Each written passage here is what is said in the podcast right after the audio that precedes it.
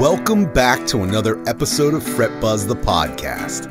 Hi, my name is Aaron Sefcik, and each week we focus on how we musicians and professionals approach our craft, giving insight to help us all become more informed and better musicians. This week we change things up just a little bit. It's a blast from the past. Mr. Tony Skultz is joining us to talk with Paul Barsom about his new project, The Weed Garden, and his new album, Boy Interrupted. I'm going to let Tony do all the introductions, so let's jump right in on Fret Buzz, the podcast. Fret Buzzers, good morning. How's everybody?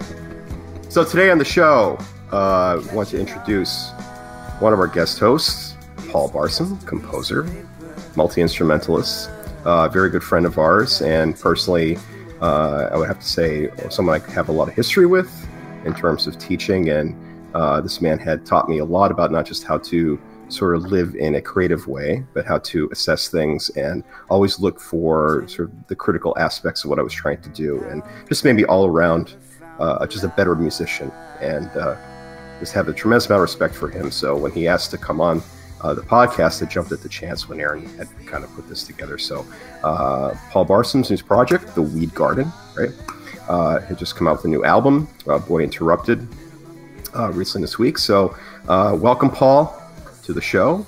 And yeah, I'm anxious to hear sort of the genesis of this project and lots of other things out there. So yeah, yeah.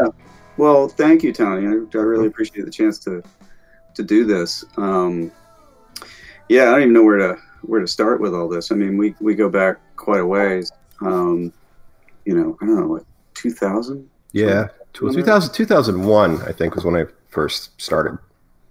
Showed up at your studio with a guitar and like teach me how to write. well, I appreciate the nice words. Um, yeah, um, I don't know. Um, I mean, I guess I'm I'm ready to go here. I got I got my Got my favorite coffee mug. Yeah. Um, I should share this. Actually, this is this is this used to be this is a beloved mug here. It used to do this thing where, um, you know, you, it has all these like kids swimming in the ocean, and you'd put it in the microwave or whatever and heat it up, and the heat would actually reveal that. Well, I'll show you what it'll reveal. It's old enough now where you can kind of see it, but if you look really carefully, you can see that there's like giant sharks yeah, yeah. Water. Yeah, yeah, I love this thing. My daughter gave it to me. That's awesome. So, anyway, that's my my my totem here. So I'm I'm, I'm yeah. good. Can we do a shameless coffee plug? Oh boy. What's a shame? What's Bone, a shame? Bones Coffee. Have you guys tried Bones? No. Aaron, you're not a coffee drinker, no, I don't right? drink coffee. Okay, so, so yeah, we won't have to make this too too long. Paul, if you're into it, Bones Coffee, gourmet stuff. Yeah, it's like 45 bucks a bag or something like that for a a pound of coffee, but it's like really brilliant stuff. Yeah. Uh, okay. Yeah, just just right. Yeah. I actually have the tumbler when I go into classes. My students are like, "Why do you drink that tumbler so much?" I'm like, "It's bones, man. It's bones." Anyway, to yeah. the album. oh yeah. So, yeah, what do you want to? Well, uh, I guess we should start with maybe like um, you know, because Aaron and I have listened to it. Mm-hmm. Um, mm-hmm. The album has now come out. Uh, was it October first? Was the release? I'm not mistaken, yeah, right? okay, official so maybe, release. Yeah, uh, if you just want to get maybe get into the beginnings of its genesis, maybe like uh, some of the things that uh, you felt compelled to do with this recording and this project. Yeah, and maybe a little bit of history of. Uh, I know you've put out some previous stuff, so uh, what number album is this and what yeah exactly like what differs yeah. this album versus the ones that you maybe have done in the past well okay so that's something i ought to probably come right out with is yeah. like i've been i've been living in the academy for the last 30 years so all of this stuff has been on the back burner for like since in a way since before i met tony mm-hmm. um, i mean i when i was 19 I was uh, playing in a band full time and going to school full time, and um, you know it was about 1980. So 1980 is the year that Pablo Escobar made, I think, 24 billion dollars selling cocaine, mm-hmm. right? So um, you know the band thing was where all of the that's where all the fun was. You know that's where the rush was, and I was having a great time, and we were playing a lot. We were playing every week, and we were playing along the Gulf Coast area and and farther north, and you know having a blast and writing some music, starting to get into doing some originals and stuff. But I was also going to school full time, so we'd be playing three to seven nights a week. We had a gig at um, Keesler Air Force Base in Biloxi, Mississippi, that if you've ever been there, there's nothing around there. There's just, you know, the Gulf, which at that point isn't the white sand beaches or anything. And then you go inland and it's pretty much just bayous, right? So there were something like 10,000 enlisted personnel on this base. And we had this gig that was um, out there. And their club, the enlisted men's club, was it was a converted C-130 Hercules hangar, which I don't know if you know what that is. It's a giant cargo plane. So it's yeah. a huge hangar. That was the club. So, but nothing else to do. There'd be 3,000 people in this place every night. Yeah. And back in those days down there, you got booked for the for the week. Like you didn't just play, come in and play the night, and then the next band the next night. You were like the house band for the week. So we just either drive over there from Mobile where we were based, or we'd just sleep on the bus behind the club. and you know, but meanwhile, I'm going to school full time, so I'm kind of burning the candle in the middle. And I realize after a while that that's not gonna, you know, that's just not sustainable. So um, I would go to school and see my professors because I was a music major at the time, and I'd see them, you know, looking like they'd had a decent night's sleep and weren't in danger of getting their utilities cut off or any of that kind of stuff. And then I'd go out and play these gigs where all the goosebumps were, but on every break there'd be somebody you know some new friend trying to stick something under my nose you know so i just thought okay if i want to if i want to figure out how to make this work um, you know and you know maybe i don't know have some sort of a stable life meet somebody settle down have kids live to be 30 that'd be good you know. Because there was just you know there was crazy stuff going all around so i just sort of made the call when i was 19 it's like i'm going to pursue a more stable music career and kind of put all this stuff, you know, on the side burner or back burner. And over the years, you know, I played in a lot of bands. I actually played in a Tony and I had a band for I don't know about a year. About a year. Yeah. yeah. Um, you know, the, I mean, it was a blast, but it was all stuff that I was kind of doing just to kind of keep a hand in, just to remember, like, do I remember how to play in a band? You know, any of that kind of stuff. So, so really, this is so what this all comes down to is this is the first album you know all the rest of my music output that's published is concert music because that's been my career for the last 30 years is um, you know teaching and and uh, you know composing for you know orchestra and chamber ensembles and stuff like that. So um, so that's that's been the bulk of my output. So i've got this backlog of all of this music that has to be you know arranged and produced and recorded and and put out there. So that's kind of this is the first step in that process. Wow Interesting. So some of this stuff does go back decades. No, not really. Actually, what happened with the creative side of it is about, I mean, this is when I decided to leave Mobile and go to music school seriously and mm-hmm. really kind of go down that road and, you know, spend the rest of my life, um, you know, practicing double bass and stuff like that. You know, that was my instrument. Um, and so, uh, you know, I mean, I just had to put all my eggs in that basket. So I stopped writing songs for probably 15 years. I just didn't even think about it because I just knew that if I started diving back into that, it would be like this big magnet that would suck me there. And, you know, I had a family to support and needed to, you know, to do the whole academic track and tenure and all that kind of stuff. Just felt like that was what I needed to do. So so it wasn't until about the mid 2000s that I started to get back into songwriting. And of course, by that time, you know, recording technology had completely changed. So I had to retool. Hmm.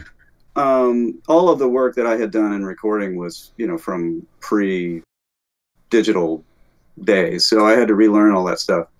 Because one of the things I wanted to do was I wanted to create a curriculum um, where I was teaching that was included songwriting and you know analyzing that stuff uh, to whatever degree and um, you know recording and production and stuff. So i came up with some classes and and you know started moving things in that way. And then we got a recording studio which really kind of moved that along.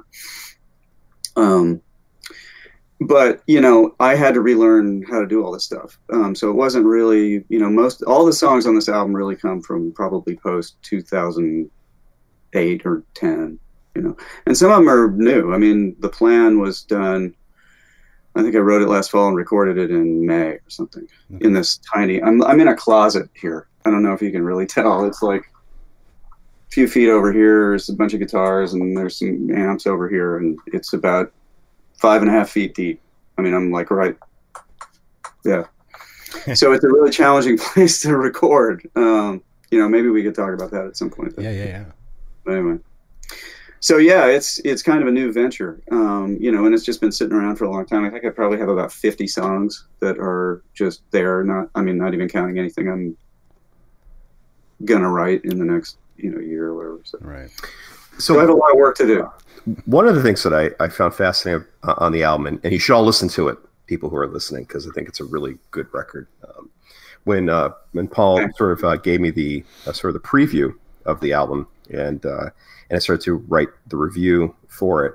Um, there were a lot of things that I kind of noticed uh, right out of the gate, and one one of those I think which kind of connects to something we're talking about right now is is this idea that I, I don't know how you feel about this, Paul, but I don't know if you could have achieved if you could have achieved the same effect with this record had you not had what 30 years of compositional experience in Western art music under your belt. Yeah. Now, I'm not sure if you would say it's that's unfair assessment or not, but for me as a listener, I kind of hear like all all these vestiges of of just compositional technique um, mm-hmm. behind mm-hmm. these tracks that are supposed to be in some ways pop, but at the same time not pop. You know what I mean? Um, it's it's not a traditional sounding uh, rock record. I think it, it's sort of a, an amalgamation of so many different styles and techniques. And I think that's what makes it really compelling. Mm. Well, thanks. I mean, I guess I was kind of hoping that because I know I'm coming at this from a really bizarre path this is not the usual thing at all. So, um, yeah, I mean, you know, when I listen to it, I, I hear that stuff too, and some of it surprises me because none of it's intentional. I mean, this is very intuitively created kind of music for me. So, um, so when I listen to it, or when somebody points out, oh, you know, this kind of reminds me of this song or or somebody else, you know, I'll, I'll, think, oh, I hadn't thought of that, but yeah, it absolutely makes sense. And I think part of it has to do with that. Um, I mean, actually, one of the things I think it'd be kind of cool to talk about is just like listening. You know, what do people? How does people's listening reflect or even um, you know produce the kind of creative decisions that they make? So my listening is kind of weird. It's like a mile wide and an inch deep in everything except for rock and the classical tradition because that's what all my training's in. Hmm. So it's like I've kind of heard a little bit of everything, you know. So you know, North African guitar bands from Mali or whatever. It's like, yeah, I've heard that. I don't know. I can't tell you that much about it, except for maybe what I've observed. But I think there's just all that stuff shows up, and people um, notice it. Now, what I'm wondering is, does that make a sort of interesting, eclectic synthesis of something, or is it just kind of a a mess, you know.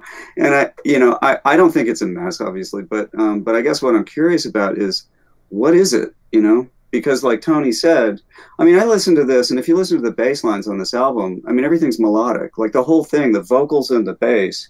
Mm-hmm.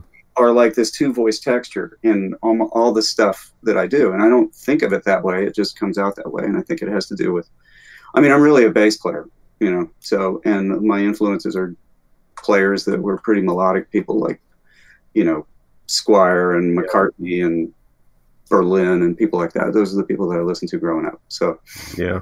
So they just, I can't sort of just play eighth notes straight. I mean, I would love to be in ACDC, but I can't. I, can't yeah, I know, right? Right. Yeah. yeah. I guess I think it gets to the heart of it. Something that Aaron, you and I have talked about mm-hmm. even in the past on this show about sort of how we assimilate style and are we conscious of that you know sort of that bring in of different styles does it inform our playing or, or in some ways do we just kind of make conscious decisions to sound like a certain band you know we're writing? I, I know when i sit down and i actually write some things for the guitar in the back of my mind i'm like okay i, I want i want sort of this effect to happen. Like i want to sound like satriani or i want to sound like this kind of thing. And then i have to shut that off and say you know what? It's not the way to go ahead and compose. I should mm-hmm. sort of just like hear in my head um, sort of the passage I'm trying to emulate. But for whatever reason, no matter how complex or how stylistic or something I try to create comes out, there's always this little kind of I don't know flavor of an influence, and I can't get rid of it. You know what I mean? I don't know if you guys feel the No. same way. Don't. I mean, that's you know, that's what I mean. That's what I mean. Who was it?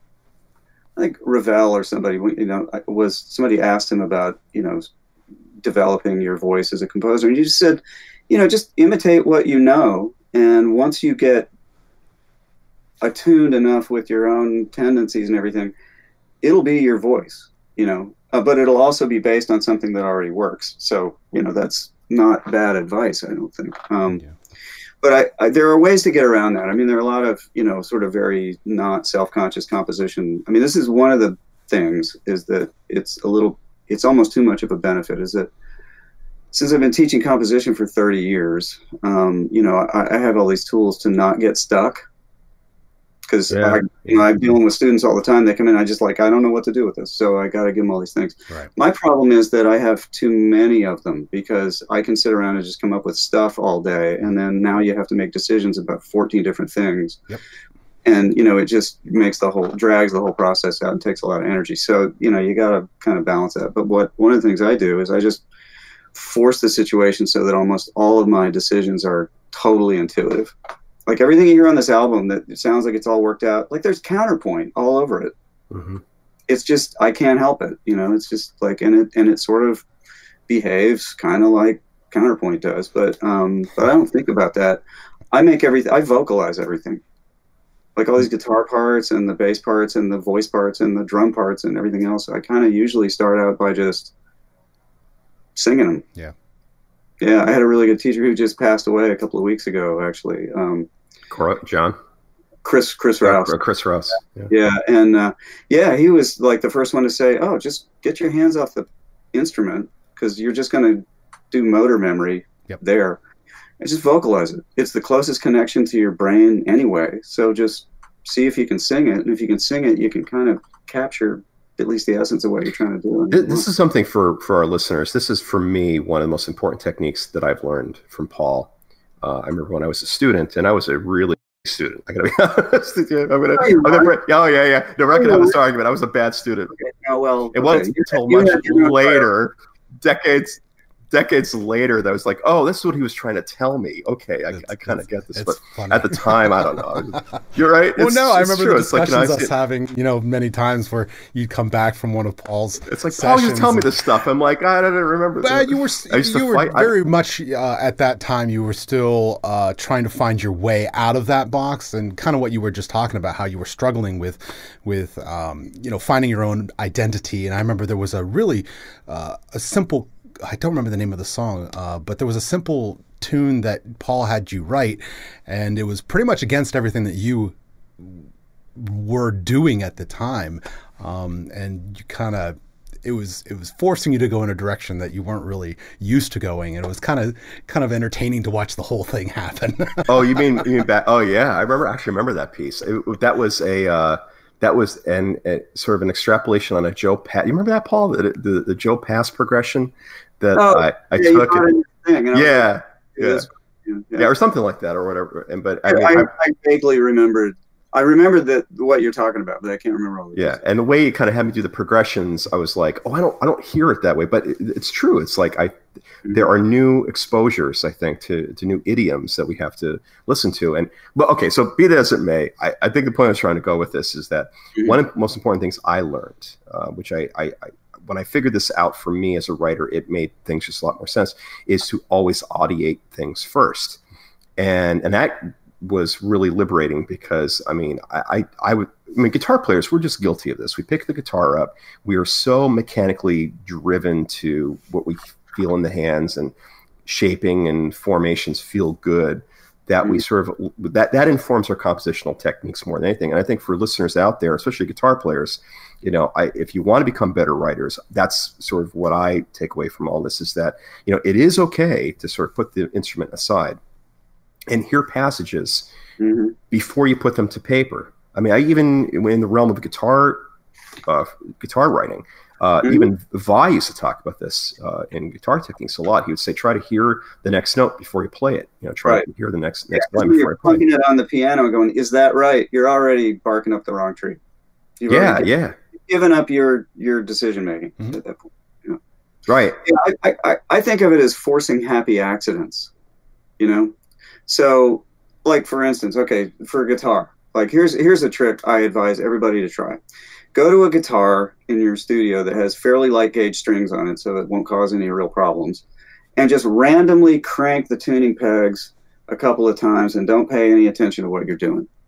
Okay, now tune them all to the closest pitch Right. that they happen to arrive at play standard chords on them see what comes out like a lot of it's going to be train wreck but every once in a while you find a tuning that you just go oh there's magic in these sounds i have all the right resonant open strings when i play a c chord on the seventh fret or whatever i get this amazing i don't even know what it is you know Mhm. and you just let that kind of stuff happen. Um, Bird and Cage is written that way. I just took a guitar and just like went "Eh, eh, eh, eh, eh," on three pegs or something, and it came out to be pretty close to an A7 chord or something like the open tuning, you know.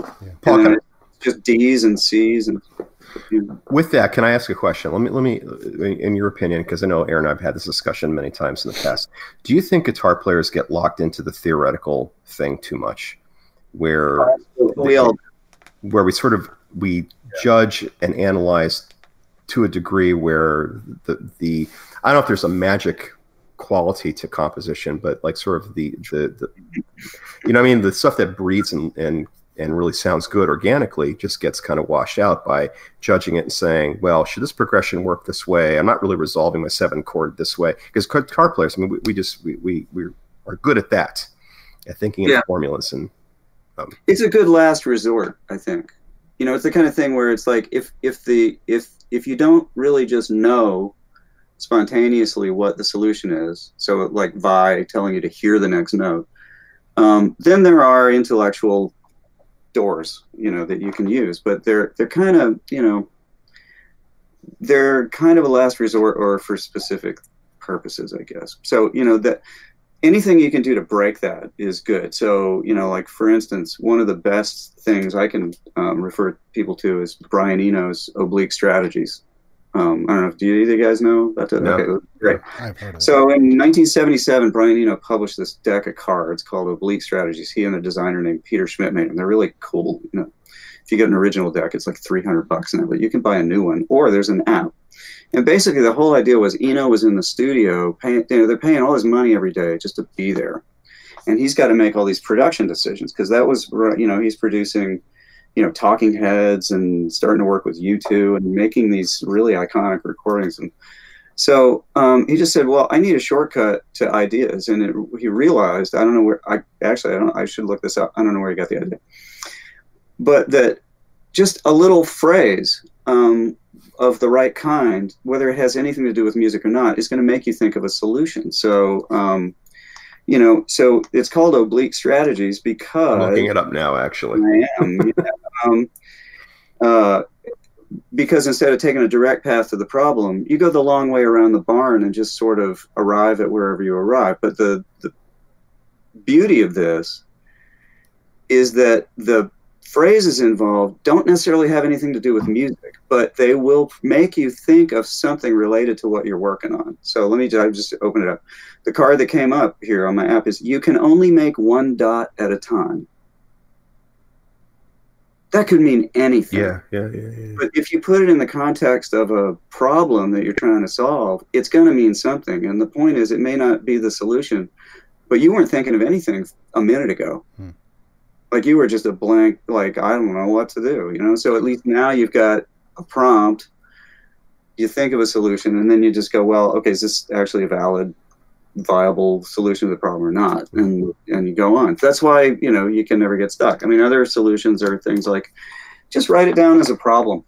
Just write it as a question on a piece of paper or on a word processor or something, and just start making up answers. Just bullshit answers. Don't even think about like, is it a viable solution? Because the creative side of it and the evaluative decision making side are two totally different things. There's a great podcast by John Cleese. It's not a podcast. It's a it's a video that you can find on YouTube um, called about? Yeah, I've seen it. yeah Yeah, yeah and he just got it's beautiful because he just breaks the whole thing down into open mode, which is where you're just curious and making stuff up and you don't care what comes up. Right. And closed mode, which is okay, now we got to decide we have to we have to comp this guitar solo that I just improvised, right? Mm-hmm. Like now I have to go decide like which first phrase is really getting what I want, you know, and that kind of stuff, you know. So it's just two totally different parts of the process. But the the reason people get stuck is because they try to do the second thing simultaneously with the first thing. So it's almost better just to not even know what your solution is going to be until it happens. So another technique is like this is some, an exercise I used to make composers do all the time. I don't know if I ever had you do this, but um, you write a melody, right, or something, a chord progression, whatever it is you write. Then you write something that goes with it, you know. So maybe a, a counter melody or you know something to go over chords or whatever. Then what you do is you mute because I'm having people do this in a DAW. Hmm. You have people mute the second thing they came up with, and now, um, or sorry, mute the first thing they came up with. Now make up something to go with the second thing. So now they make a third thing that goes with that. And at the end of the day, you get rid of the second thing, put the first and third things together, and see what happens. You know, there's going to be train wrecks and weird, like, nah, I have to fix that. But there are going to be these moments where you just go, oh my God, that's magic. And I never would have thought of it. I never would have just put my hand there. You know, I never would yeah. have thought, oh, that note goes with this one. Yeah. You know? Yeah. So oftentimes I'll take like a, a, guitar solo, and because you know it's on a grid in in a DAW, um, yeah. I'll just shift it you know a beat exactly. or two ahead and then all of a sudden the accents hit in a different spot and you're like whoa that's i never would have done that but that's amazing that sounds great that's kind of what it's sort of what part of genius is is knowing hmm mm-hmm. this orientation might be cool do it and then all of a sudden it's like wow and that's one of the things that the DAW gives you is that low investment testing platform where you can just go, what happens if I take this line and and and have it imitate itself at one measure? Yeah, yeah. You can always so, delete. Uh, next thing you know, it's like you're writing, you know, music that sounds like some crazy person made it, and it's awesome. Yeah. But all you did was you're just, you know, dragging stuff around on a screen. You know, yeah. that well, was enough. One of the reasons why I say that uh, I was a really, really bad student um, in my Paul because I, I, wasn't ready for the sort of the, the, creative freedom and flexibility I think many many writers use. And it wasn't until after I kind of got on my own and, and, and ironically had to sort of teach writing in a larger context beyond music into literature and different things that I got into guys like uh, I'm not sure if, if you guys are familiar with Edward de Bono uh, for, for listeners out there, if you want a really good book on creative, like like lateral thinking and thinking about, you know, the, the phrase outside the box is really cliche today, but thinking in a way that is we're talking about today, sort of using different modes of thinking. Uh, he wrote a book called Serious Creativity. Um, which is kind of things like this. It's like you, you, you, take like a take a chair, identify the elements of the chair. What happens if I take two legs away? What what what does the chair become? How can I apply that to a problem? And these and this sort of approach is like more modeled for for business models and uh, mm-hmm. uh, innovation in business, but.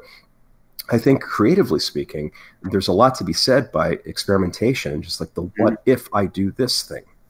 What if I just take away? Well, this, you know what I mean? And, exactly it. Because the best way to break a bad habit is to to destroy it. So if you just make whatever that is off limits, now you've got to find another solution. So normally legs might have or chairs might have four legs. Right. Now you have a, a problem you're not going to solve by the conventional thinking. And so you know that's that's a really useful and that begs the question is then why do at university we teach tradition so much? Is it just a matter of to kind of get oh, into the, boy you got time for another podcast? I was going to say this is going yeah, right. Yeah right. I, yeah. yeah um yeah. Well there's lots of reasons for that you know. And i mean it's you know and even on my website i say some stuff about how how what tough sledding doing the kind of music that's on Boy Interrupted met with in academia, you know, because I mean these are classical musicians. They didn't get there by, you know, they got there by being laser focused on being really good at that one thing. And these people as performers, I mean, you just can't well Tony has a sense, I mean, a lot of people do, but I mean these people can just play. They are players. Hmm. Um, they're amazing. But they didn't get that by being broad and interested in a whole bunch of different, you know, music and stuff. And they may know a lot about art, but when it comes to playing the cello, they kind of know everything about that. And that's really the requirement for the job. So it's not surprising that they're not open to a lot of other stuff. Because there's also this classical music bias thing. It's a pretty classist, you know, part of musical culture. It just always has been. I mean, the church and the aristocracy. I mean, this is where this all stuff, where the stuff white, white men kind of doing their thing and yeah, and even when it didn't, when it got out from under the thumb of that kind of stuff with people like Beethoven, who was doing things like having public concerts in the early 1800s, it's kind of, you know, that was unheard of, you know, much prior to that. So even with that, he was still beholden to the same basic patronage that everybody else was. So, um, you know, so there's this kind of hard and fast classist kind of thing to it. So lowbrow music like you know rock and roll you know is is um, you know some people love it some people hate it but i mean there are people the, the more traditional instruments tend to have practitioners that are less open to that stuff than others and that's fine because you know at a school of music like that their their basic job is to preserve the tradition and teach people how to do it and in the case of where i taught which was a big music ed program was to train good high school band directors and choir directors and stuff like that. So, you know, really far out creativity is just not really on the it's not so much on the to-do list. So that was the goal. Would you say that would be sort of like the that was the focus of uh, the academic side of things was to kind of get your students come through. I mean, not that that was your personal pedagogy, but um, sort of in terms of the institution, the expectation was to produce people who would out and be band directors and music educators. Well, not for me. Right. But for the other 50 colleagues on my faculty, um, that was really that was parcel of the goal. They're training music educators. Okay. my composition okay. students were composition majors. They weren't music ed majors. They wanted to just do creative work and, right, right, right. you know, which is great, but you know, that's not an easy environment to do that in, you know, because you're, it's just a climate that's uh, pretty conservative and, you know, for perfectly understandable reasons, it's fine. But they, I mean, some people, I just ran into some bad luck with, you know, because when you're in academia and you get reviewed, things kind of depend sometimes on who's on the committee. Well, I happened to get, you know, a post tenure review committee one year that had people on it that just hated the fact that I was writing, you know, rock music and and stuff. Oh and, yeah. And you know, I mean, I even got a. This is I got to cut this out and frame it somewhere. I got a, a, a letter from my dean. I hope I can say this. Um, you know, that yeah, said, you can actually. yeah, there you go. Well, performing original music um, in bars is an inappropriate activity for a tenured professor of composition. I love that. No way. Are you serious? Yeah, I just summed up the whole thing, and it's like, okay, I know where you're coming from. You know, I'm I'm sympathetic to it, but wow, that's kind of all I need to know about. Uh, you know what the status of this stuff is here. So yeah, that was part of the challenge. Part of the reason it took me this long to just say, okay, I'm just going to start putting this stuff out now because I just, you know, I didn't. Uh, the the thing is, State College is a great place in lots of ways, but it's kind of remote. Um, it's not very big, and it's a fairly conservative, central yeah. Pennsylvania kind of place. So yeah. Um, you know, there wasn't like a, a new music scene there. You know, there was small stuff. There were the house parties and the, you know, the the venues that every Thursday would have, you know, some singer songwriters or whatever. I mean, there was a lot of that kind of stuff, but there wasn't like a scene. So I tried to put some bands together to do this stuff while I was while I was working there, and you know, they were the. the upside was they were really good bands because I was working with music majors and people who like you just write the parts out and give it to them, and they're music musical enough to where you can be really efficient and make a really good sound really fast. And they're wonderful kids, and some of them were my students. But at the end of the day, they're they're music students. They've got other priorities, and they're not going to be able to just drop everything and you know go out for two weeks playing the stuff out. Right. You know? So um, so but it was good practice for you know finding out the limits of what I can do with this because. The thing is, these songs are kind of comp. The arrangements are kind of complicated, so to do them live is kind of a challenge. I do some of them solo, but not the real you know elaborate ones. Mm-hmm. Interestingly, when we had Big Bang, which I remember was in some ways tied to, if I'm not mistaken, you were on sabbatical at that point, right? When we were doing Big Bang Theory. I'm, I, John, remember. I Yeah. seem to remember it's when you when, when you called me that one day. and said, "Hey, I'm putting this group together." I think you were said. Well, my, my question is like, what was the reaction? Because I because I always assumed that was that was your sabbatical project. Was that No. project? No, it was not. No, it was actually. I think Big Bang was a couple of years after that. I I took a sabbatical and wrote like 35 songs, and I was like, wow, okay, I didn't know I could do that. That I should be doing more of that, you know. Right, right. Um, so you know, um, yeah, that was a couple, a couple of years later. That was that was at a point where you know I just I needed to be in a band, you know, Okay. and, and with people who could. I mean, I mean, I was a bass player in this band, not a guitarist, and I I, also wanted to say like I'm. I just want to be clear. Like I, I don't consider myself a guitar player, like at all. I mean, I don't know, you know. Um, I mean, I've always every project I've worked with um, is as a bassist. I mean, I started playing, you know, professional gigs when I was 13 as a bass player, and just did that. So, you know, the idea of being a guitarist and performing as a guitarist is still something I'm trying to get my my head around. Especially when I play with guys like, you know, Tony, who, um, I mean, look, the guy can play the organ solo from Highway Star with a pick. Used to. I think about that. That was You know, 20 years ago. We're not tapping here. We're Yeah. we're just going you know, and it's just like yeah.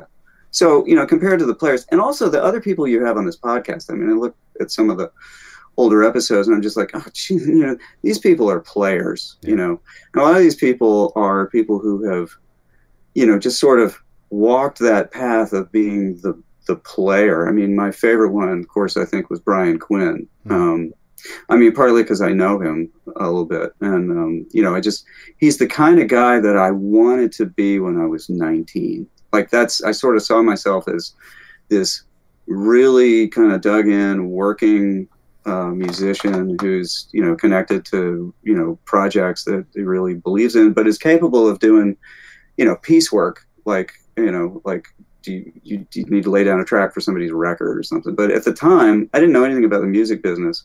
I didn't have any mentors and i didn't, I didn't know what i was doing. So um, you know there was just no way to follow that and i'm not sure i had the temperament for it either that's the other thing is i look at guys like brian i'm just like wow how do you do that I, I How do you couldn't do what he does. every day you know just kind of walking that thing and He's got balls of steel, that kid. yeah yeah well okay there you go that, pre- that Well, yeah, he does. I, I mean, he does to, to have that level of commitment. I mean, I okay. I don't know if this comes down to uh, like on my end a lazy factor of things, but I I could see if you put me and Brian in the same room, and I grew up with Brian. I mean, we went to high school together. He'd be the kind of kid if you said to him, um, "We're going to go down to Georgia for three weeks, and you have to li- live on you know in a car." And rough it, but you know, this, you're going to get to play in front of you know thousands of people. Go ahead and do it. He'd be like, "Yeah, I'm done. I'm going there. I'm going right now. Where do I Well, pack?" no. Me, I'd be like, I'm like, well, wait, am I going to be able to take like my sunscreen, or am I going to take you know, you know what I mean? Like, I, I, I'm too.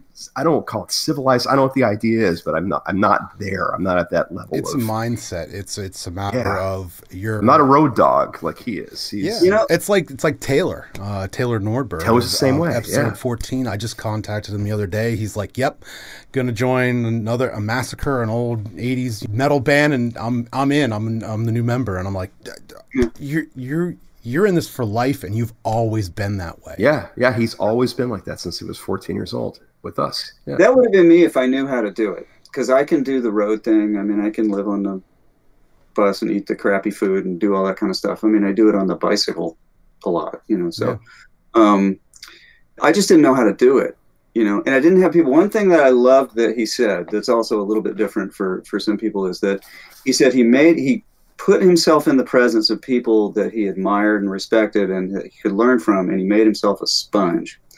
That's a kind of, of sort of solid humility that I think a lot of creative people either don't have or don't want to exercise. And you know, when I was when I was 19, I was just an angry young man that wanted to, you know, um, you know, do stuff, and I didn't know how. Uh, you know, so.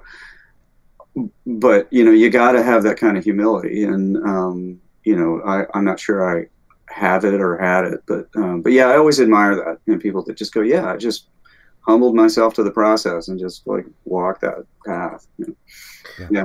I, I know. Just, I know Aaron and I many years ago. We, we we had this conversation, Aaron, you and I, for for many years about how we did that. you know, that was our our our twenties thing of being in bands and and you know, of course, life is different for us now with the kids and everything. But at the same time, it music doesn't always have to take the path of just being in a band. There's got to be other avenues, and I know there's a lot of listeners um, that kind of feel the same way. That you know, is it possible to you know have a really strong career, let's say as a creator of music, and not necessarily be like the road dog? So I guess I, I mean, like Paul, where do you sit on on this? Like, could you be kind of the person that you know literally could be based in a home, uh, could be based in a hometown, a songwriter, uh, home studio, and and still and still make a lucrative living, and still kind of be pretty solid with that. Yeah. Oh yeah, but you have to be a songwriter. That's the only way to do it. I mean, because then you own, you know, at least your share of, you know, the creative rights, royalty mm-hmm. money, and all that stuff to the song. So if you're in Nashville, I mean, you know, you can you can do that. You know, I mean, and and and it, but it takes the same kind of, you know, determination and you know.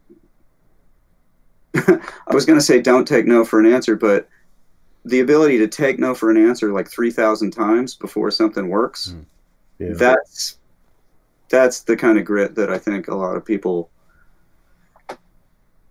you know i mean that's just hard yeah yeah i'm just yeah. thinking about like all of the guests that we've had on the podcast and whether it's uh, quist or don ross or any one of these guys who are actually making a living doing music. Um, mm-hmm. Uh, Don Ross, he lives in uh, Canada, Nova Scotia, uh, and he travels over to Germany um, and does, you know, stuff over there.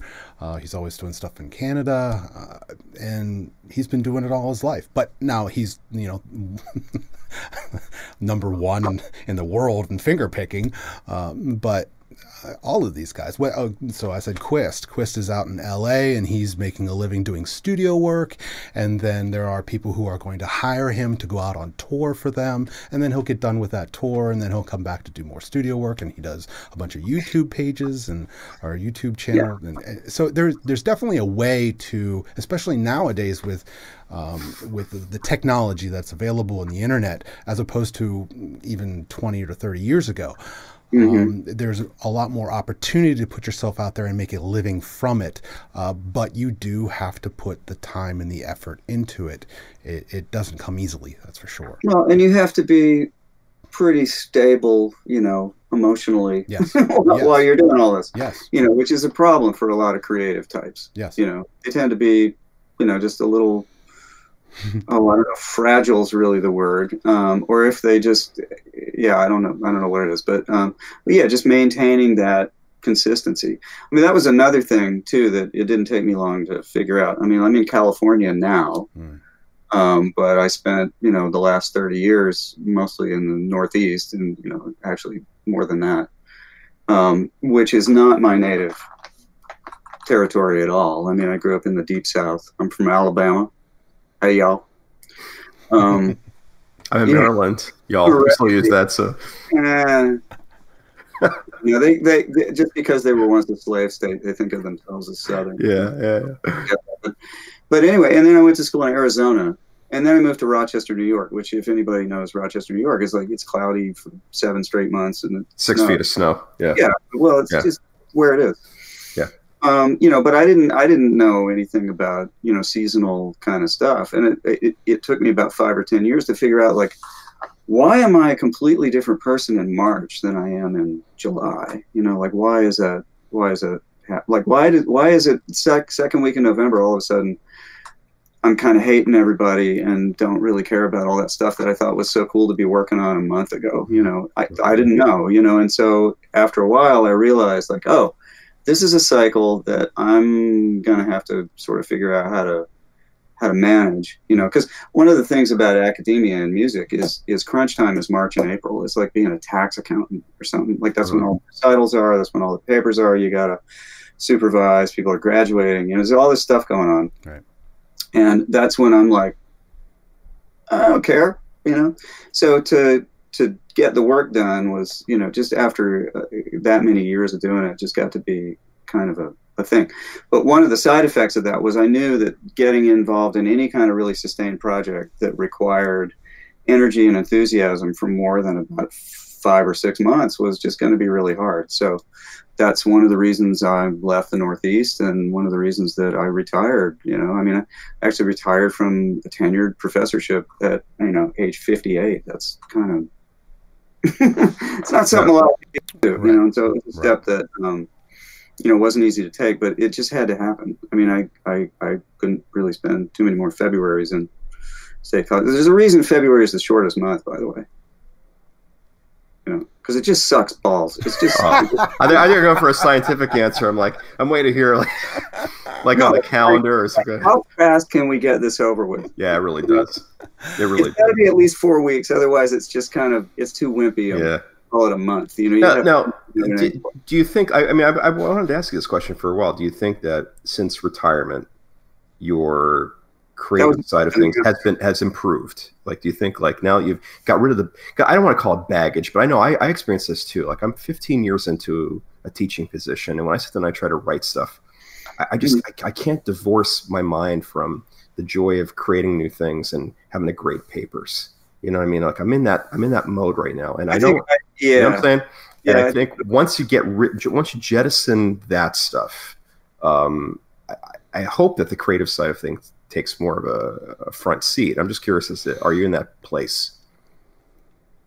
That's a really good question. Um, well, I know what you're talking about with the sort of feeling like there's something looking over your shoulder. It's an emotional drain, really. Uh, well, yeah, and you know, with my interaction with that thing I was talking about before, you know, kind of trying to make this songwriting and production thing part of my professional portfolio as part of my academic job and how that went. You know, it's like that sort of made it just that much harder to do it based on the kind of thing you're talking about. Um, so I don't know. You know, um, I think in a way it has, but it's only been like six weeks since I officially, you know, retired. So I don't know. The other thing is, you know, there's a lot going on right now. We're actually moving at the end of the month from California to New Mexico, hmm. uh, where we have a little house, and um, so I got to build a studio down there. Nice. Yeah, yeah, it should be. Yeah, yeah, I'm really looking forward to it.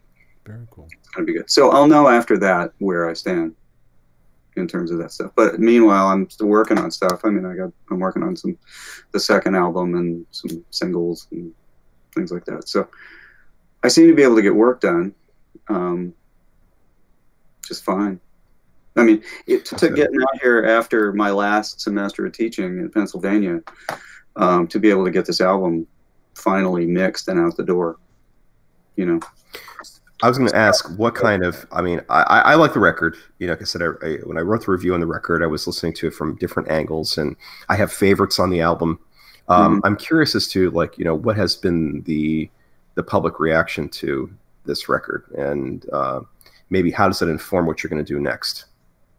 Well, so far, it, I've been kind of lucky in the sense that everything I've heard has been positive. And believe me, after all of these years of sitting on this stuff going, what's going to be the take on this when I put it out the door? You know, that that's really reassuring. I mean, your you know review um, actually other people said some things kind of like you know talking about the the just the arrangements and just the the sound of the thing you know that, that there were things that they really liked in it um, you know, so that's been good. Um, for some reason, the song that um, people seem to like the most, and of course, now we live in this world, and maybe this would be an interesting thing, thing to talk about in a minute. We live in this world where your value as a whatever is entirely dependent on how often you can get people to click on you. Yeah, right. right. So, you know, based on that, um, the opening track, to my surprise, because it's long and kind of meanders a little bit, um, seems to be a really popular one. That one and the last one. Hmm. That's which, interesting.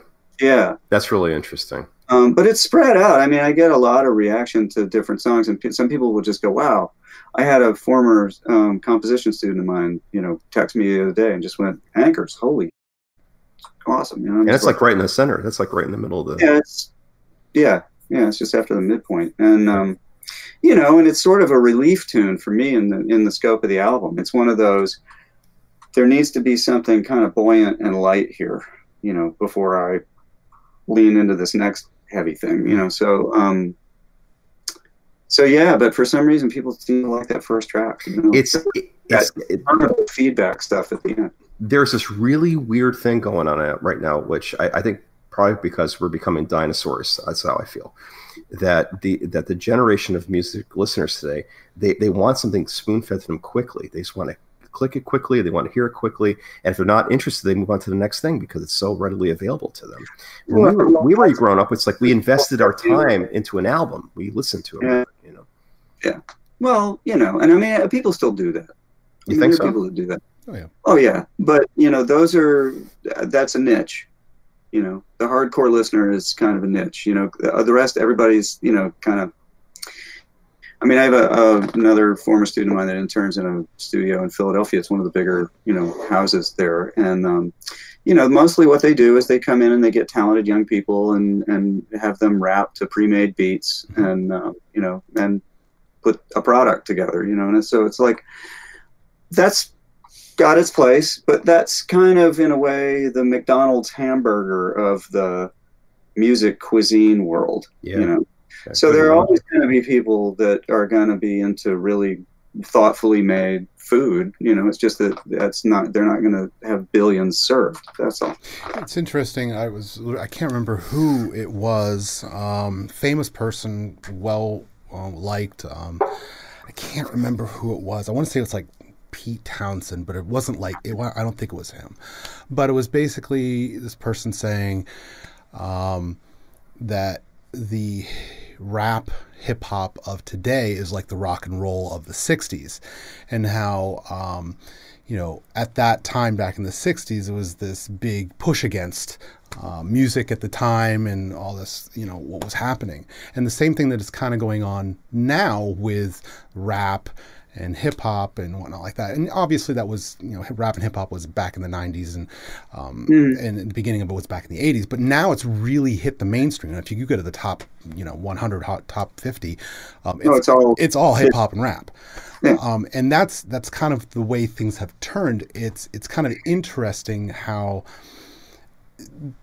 you said dinosaurs and how we look at things and no longer is it rock and roll anymore. It's now morphed into something different. And quite possibly 30 years from now, 20 years from now, it'll morph again. Um, it's, it's just really neat yeah. to see this whole thing happen mm-hmm. before our eyes and and mm-hmm. albums you know they they have gone down and streaming has gone way way way up and um, mm-hmm. in terms of the numbers and how people consume their music now with streaming uh, mm-hmm. and the album and album actually vinyl sales are actually increasing right now. they now. are increasing i was going to say and yeah, and it's kind of interesting that people are starting to get back into the music but it's different now. It's it's it's definitely a different scene. It's a different environment in terms of how people consume it and how people actually listen to it and and and, and why they're listening to it. It'd be an amazing time right now to be a musicologist Hmm. I, I, really do. I don't know why. I just think it's you know if you if you're looking at music as a type of like uh, pseudo anthropology, if you want to call it that, and how we sort of process our culture. I mean, I think there's so many things that are changing right now. It's fascinating. I think this is really fascinating how we. Like well, yeah. The one, thing, the one thing that stays the same through all of this, and even you know with classical music, like I was talking about, is patronage. Like if you look at who's paying for it and how it's curated, because you know sometimes the patron and the curator are the same. You know, like mm-hmm. paying you to create this thing right? So there, therefore, I'm saying it will exist and it will be shared or whatever. Um, now it's um, you know streaming services, which of course sprung up in the absence of any kind of guidelines or regulations. So now we have this like really weird sort of self-generated industry. Yeah that has all of these layers to it that's completely different from the record company model of say the 1970s you know so now again it's that thing about how many people will click on you so you can't get plays really on spotify uh, for instance unless you're playlisted right? right? So you have to get onto these playlists that people will click on and then just play all the tunes on the playlist because it's soft rock or it's whatever it is. Um, so the trick is to get stuck on all of these playlists. That seems to be the you know the main business model for getting streams these days. So now there's this whole intermediary layer in the music industry of people that will pitch your stuff to the playlist curators. So you can pay. It's all pay to play. It's like in the '50s, payola was criminal. Now it's the business model. Yeah, yeah, You know? yeah. Um, so, and that's just a reality that just crept up on us, and so we just have to kind of deal with it. And I think, you know, smart um, commerce regulations will help creative people and all of that. But that's that's going to be a while coming. I think. Mm. So yeah, it'll be interesting to see, like in I don't know, a couple of decades from now, where all this is. Mhm. You know, I mean, but I, I, it's just it's funny. Like I remember just growing up being 15 years old. Aaron, you're the same. We I remember we had like the little Tascam four track recorders with the cassettes, and we used to like, you know, yeah, we used to like make make little demos and stuff. And we used to remember we used to say like we're gonna shop this little demo, and we're gonna have to go from door to door and get feedback. And now it's like you could literally just drop anything on on YouTube and have Well- glo- a global audience like hmm? that And instantaneously. It's amazing. and that's the mixed blessing because the platforms allow you to make i mean one of the reasons look you know aside quality aside one of the reasons that rap is such a popular medium is it's really easy to make hmm. Yeah, yeah, yeah. yeah. like just because you buy a laptop and it's pretty much anything you buy has got Sample beats and the yeah. tools on it Yep. to make a rap album Yep. like just go into the loop library and find what you want and if you're really good at tweaking it you can make something really pretty interesting you know so just the access is great though because it allows creative people that otherwise wouldn't have had a chance to make anything to make it you know Mhm. um, I, I really like that about it. The problem, uh, obviously, is that it, what it does is, um, in addition to you know making great stuff, it also kind of creates a lot of landfill, right? So now, now the people who really have something to say have to kind of rise through all of this yeah, muck. you know, flotsam to get you know to the point where somebody's going to recognize that wow, this is a really cool thing. So. So this is, you know, I've been thinking about this because I just put this album out, and I'm like, okay, where does this fit? Right. like that's one of the things like tony mentioned earlier like the my path through creative work to this thing is kind of odd and a little unique and um, one of the byproducts of that is that there's elements of just about every kind of music i've ever heard on this album but it means that it doesn't fit into a genre. You know it's some kind of rock but i mean i've been thinking about it for a while. Like, what, i mean what let me just ask you guys like what what kind of what is this? And that is where we're going to leave it for today. Do me a favor, go out and listen to Boy Interrupted and leave your comments below as to what you think the answer is. Next week, we'll get into part two and continue this awesome conversation with Paul Barsom. As always, if you like what you're hearing, hit that subscribe button in your podcast player, or if you're listening on YouTube, hit that subscribe button. And if you would, take a couple seconds, head on over to iTunes and give us a review. That helps us out. Um, and with that, that concludes today's show. Again, make sure you check out the Weed Garden's new album, Boy Interrupted, and you join us next week as we continue the conversation with Paul Barsom on Fret Buzz, the podcast.